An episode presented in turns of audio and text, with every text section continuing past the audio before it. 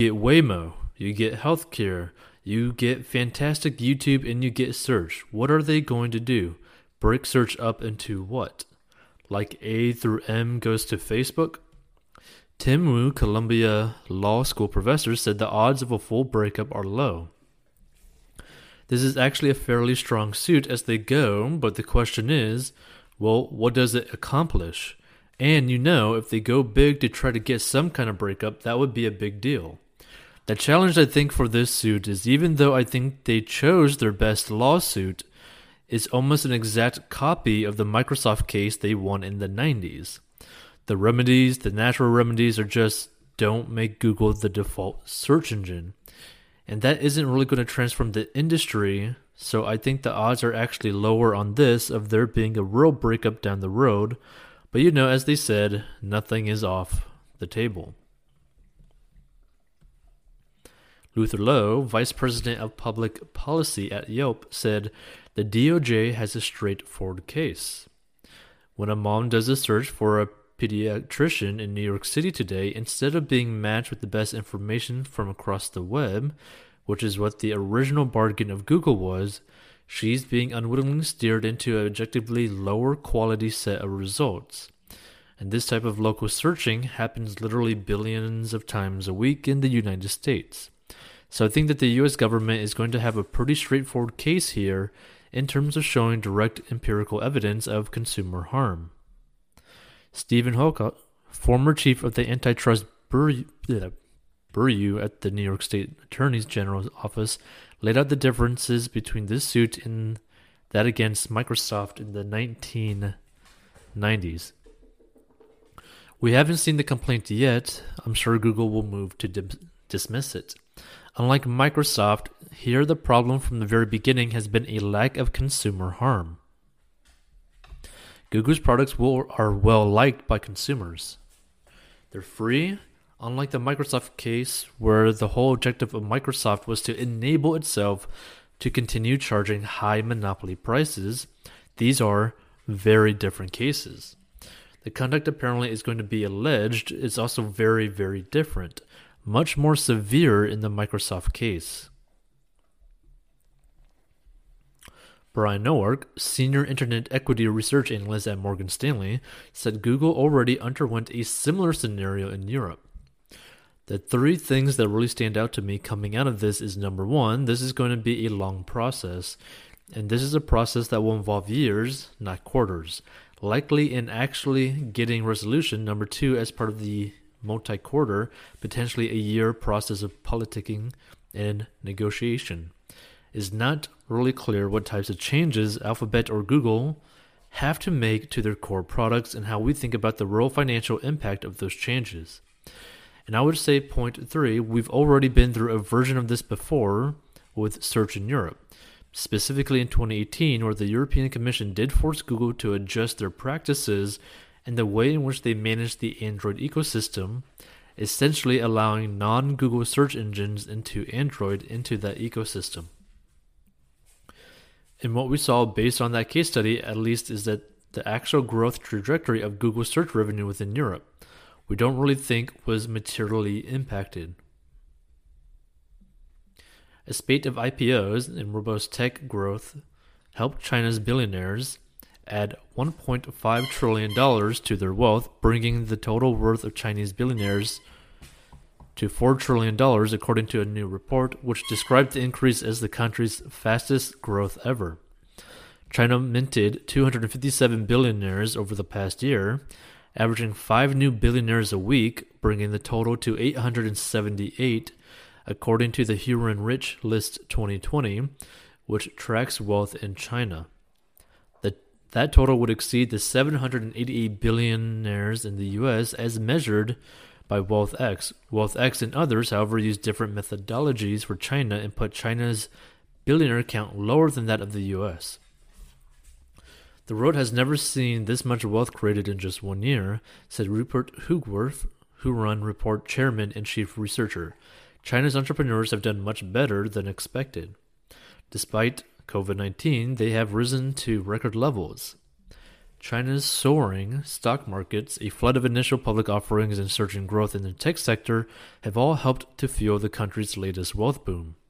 Jack Ma, co founder and former executive chairman of Alibaba, topped China's billionaire ranking for the third year in a row with $59 billion. He saw his fortune increase 45% due mainly to the upcoming IPO of fintech giant Ant Group. The Hurun China Rich List recorded more wealth created this year than the previous five years combined, suggesting that the structure of the economy has evolved, moving away from the traditional sectors like manufacturing and real estate towards the new economy, Hu said. Just as in the US, China's first two months of the outbreak saw massive wealth destruction, followed by a V shaped recovery for stock markets and then a massive digital boom, according to Hurun. Ranking second on the billionaires list is Pony Ma, founder, chairman, and CEO of tech conglomerate Tencent.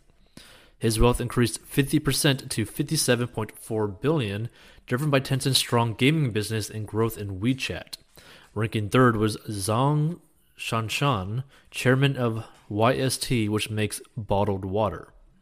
Other big wealth winners over the past year included China's food delivery king, Wang Xing of Meituan, Dianping, who quadrupled his wealth to $25 billion after winning market share from Alibaba. China's express delivery king, Wang Wei of SF Express, more than doubled his wealth to 35.3 billion, the report said. Zhou Qunfei of Lens, the touchscreen maker, saw her fortune more than triple to $17 billion, making her one of the three richest self made women in the world.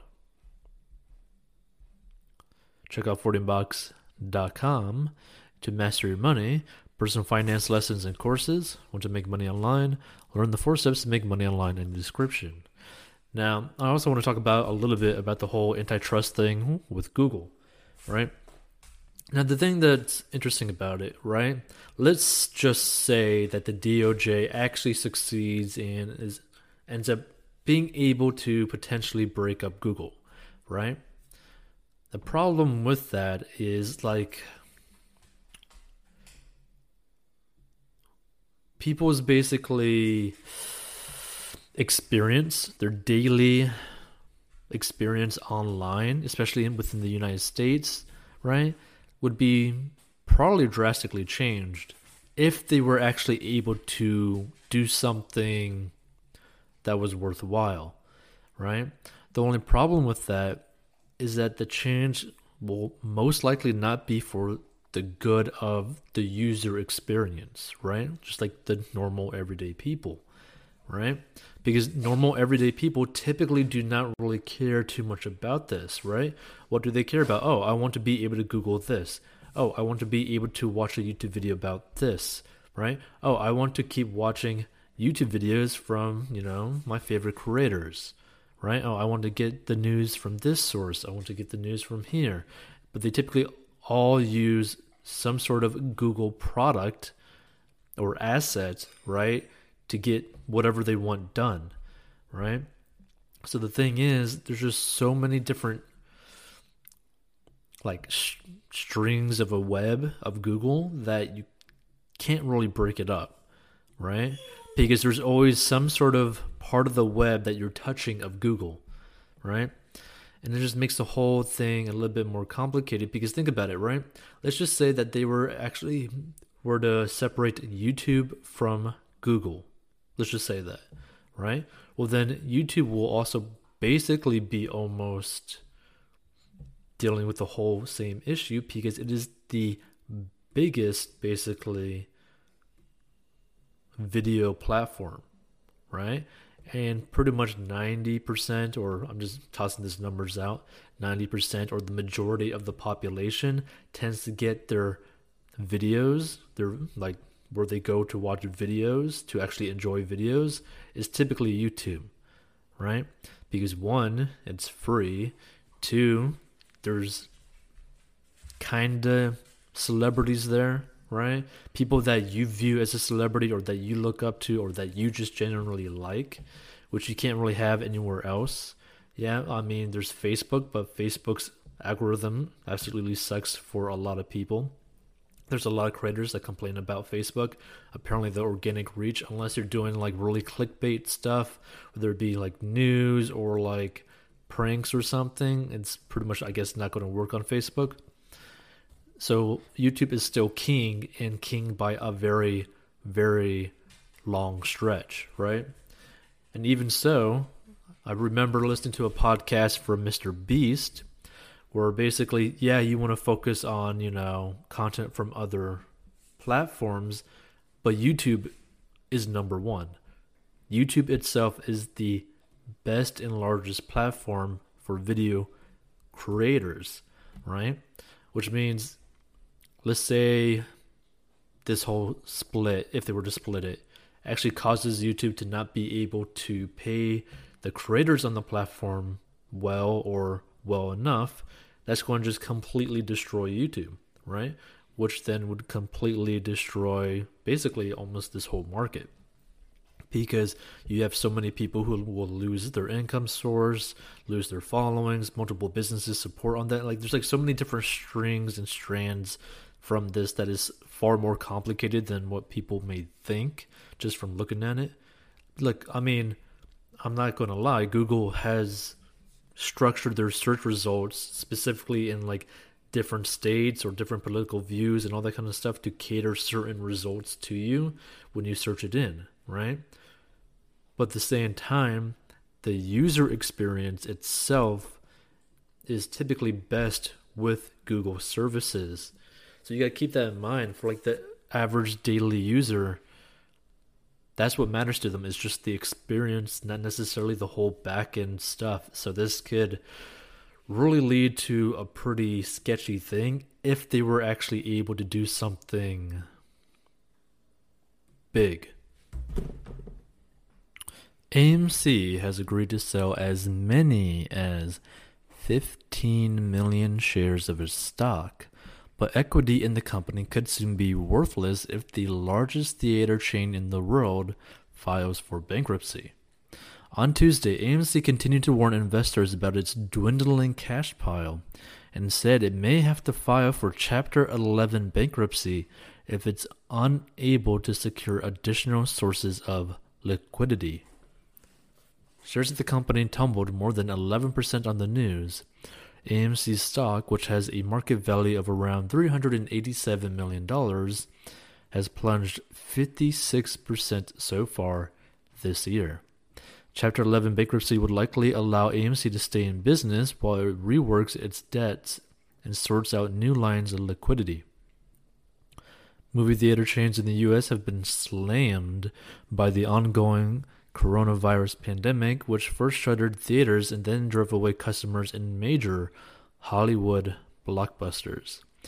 AMC was particularly vulnerable because of the more than $4.75 billion in debt it had amassed before the crisis from outfitting its theaters with luxury seating and from buying competitors such as Carmike and Odeon. AMC has around 1,000 theaters and more than 11,000 screens globally. We will require significant amounts of additional liquidity, and there is substantial doubt about our ability to continue as a going concern for a reasonable period of time. Holders of our Class A common stock could suffer a total loss of their investment, the company wrote in the SEC filing. While New York Governor Andrew Cuomo Cuomo, Cuomo gave movie theaters hope over the weekend when he announced that theaters outside of New York City would could reopen. Studios had told movie theater operators that they would withhold major releases if New York remained closed. Also on Tuesday, AMC released a preliminary earnings report.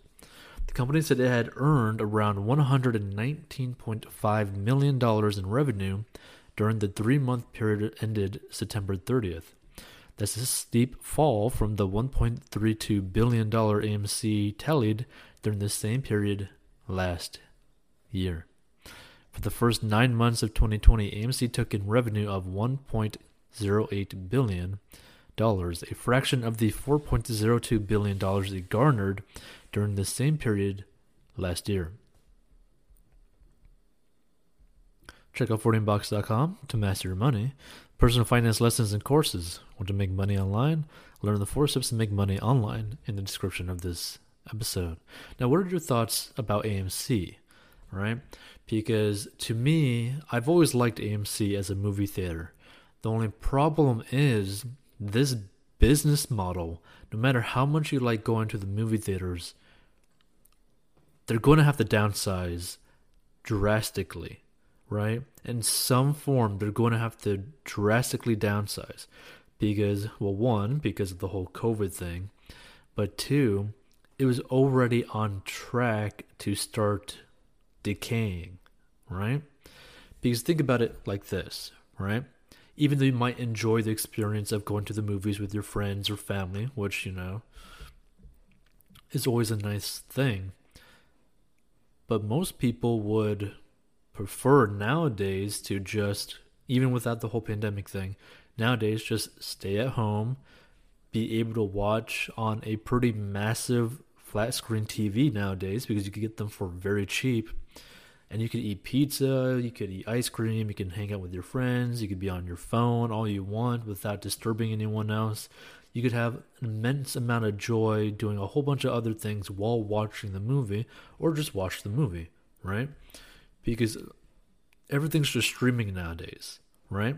Everything dealing with content now is just streaming and it doesn't really make much sense for someone to end up spending you know maybe 30 40 bucks to go to a movie theater on a weekend right when they could just watch a movie at home save the time and money it takes to drive there and all that kind of stuff when they could just hang out with their friends or play games or watch TV or watch or binge Netflix for like 10 12 hours straight right instead of just spending all that time to go to a movie theater to then watch previews of like different like ads that they put, right?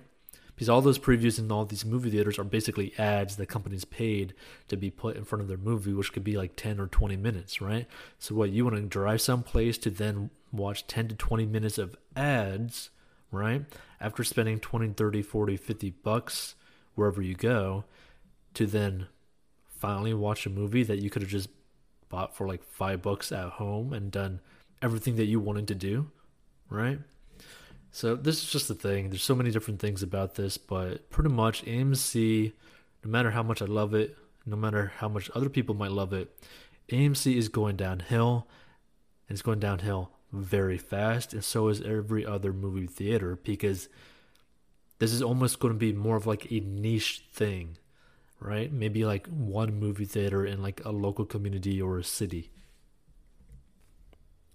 Former WeWork CEO Adam Neumann was reportedly handed only a portion of a 185 million consulting fee that was part of his exit package from the communal working firm after an executive said he violated an agreement with SoftBank. SoftBank executive Marcelo Claure who took over as WeWork's executive chairman in 2019 in a bid to save the struggling company, said he didn't believe the multi-million dollar like the consulting agreement is still in force, according to the Wall Street Journal. I think Adam may have violated some of the parts of the consulting agreement, so that's no longer in effect. Claure said during a Wall Street Journal event on Monday. However, he declined to comment on how Neumann violated the agreement. SoftBank gained majority control over the company last fall after infusing the We company with $5 billion in urgently needed capital as part of the takeover. Neumann was pushed aside, and Claure, who oversaw a merger at Sprint, was tapped to lead WeWork and beef up its corporate governance. In the beginning, Claure said that Neumann, who co founded WeWork in 2010, helped SoftBank understand the company.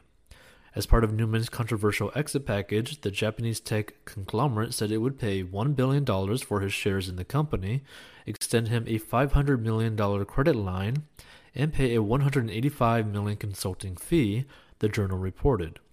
Now, $1 billion for his shares of the company is pretty freaking nice when you really think about it, right? Like, think about that for a second, right? Imagine if you started a company and then basically, yeah, it was a hostile probably takeover but you got a billion dollars to me, like if he actually did get a billion dollars, right?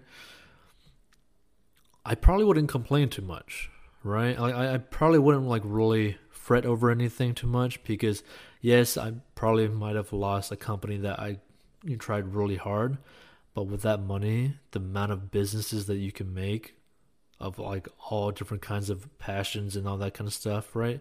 Like this is the point where this is like fu money to the point where you can literally do whatever you want, kind of thing. Now I don't really like or understand the whole point of a five hundred million dollar credit line. That seems just weird to me.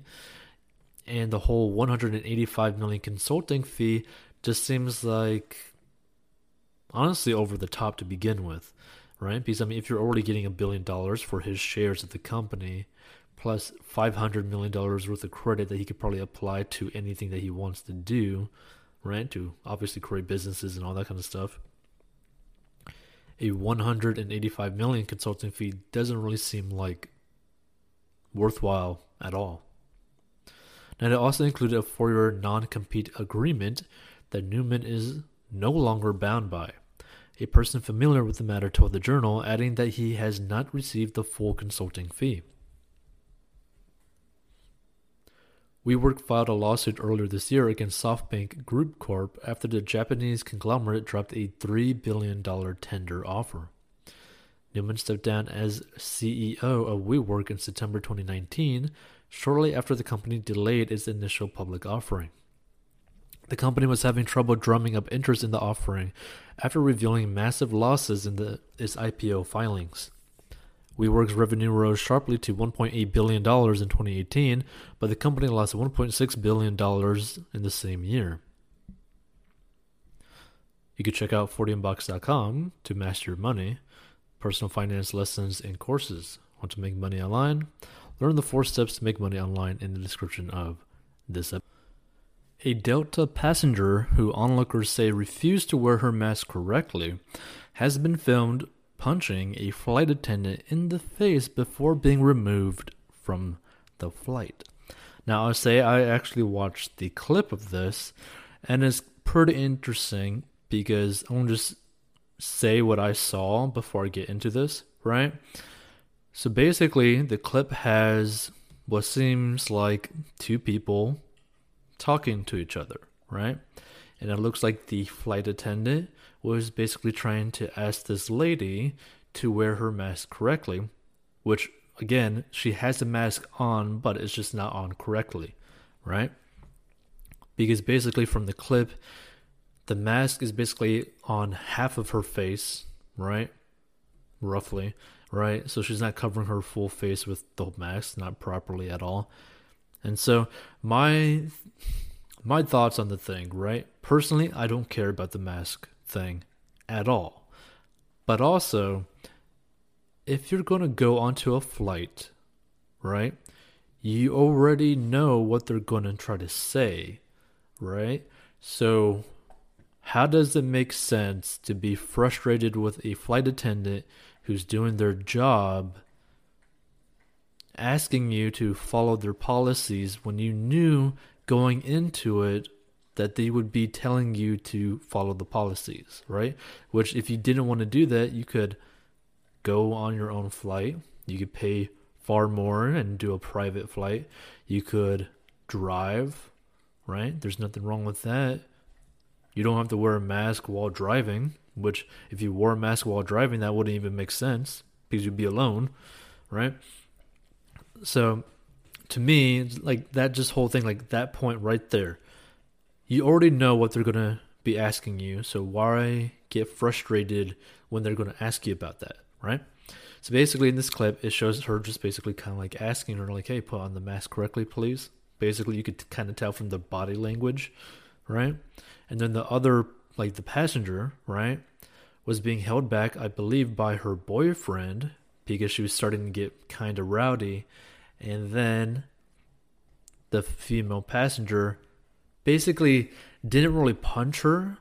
Like it wasn't like a full on punch to the face where like you know typically someone if someone were to hit someone like it would be painful, it would hurt, you could see damage, that kind of stuff, right? This is more like you know those like viral videos that you've seen on social media or whatever where people kind of like do like this like weird kind of like uh sticking their chest out kind of thing where like they kind of like do like a, also like a kind of like a half strength whatever punch to people just basically like almost like a weak slap but with a fist motion right to the other person right? Where like where it's like it's not even really a punch. Like like if anyone's ever seen a punch you know that's not how you throw a punch kind of thing. And it's more like oh i'm just gonna like slap box you kind of thing. And they just do this weird like movement with their hands. But she did put her hand that was in the shape of a fist to the flight attendant's face right? And then immediately try to like oh i'm ready to fight kind of thing right but either way from that clip what i saw it, it was just stupid right like it, it was just so stupid on so many different levels that if you were to watch it yourself, it it just wouldn't even make sense because you're looking at this and you're like, why? Why are you wasting your time doing anything like this on a flight? Right? But let's get into it. So the unidentified traveler was seen squaring up to the worker in footage shared to Twitter by journalist Suzanne Kianpour on Monday.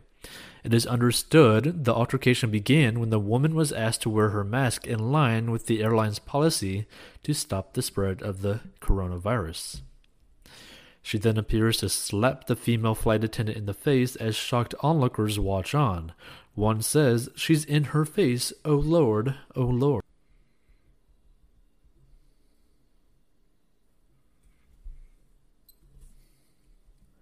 Reporter Kianpour wrote been stuck on the tarmac in hashtag Miami, heading to hashtag Atlanta as we continue on the hashtag elections 2020 campaign trail. A passenger on this at Delta flight refuses policy to wear mask, then won't get off the plane. Then hits flight attendant announcement that Miami Dade police on their way. The passenger is then heard telling the airline steward, You shouldn't have touched me. You pushed me. A man then comes in between to the two women. Police are understood to have boarded the flight to remove the traveler. DailyMail.com has contacted Miami International Airport for comment.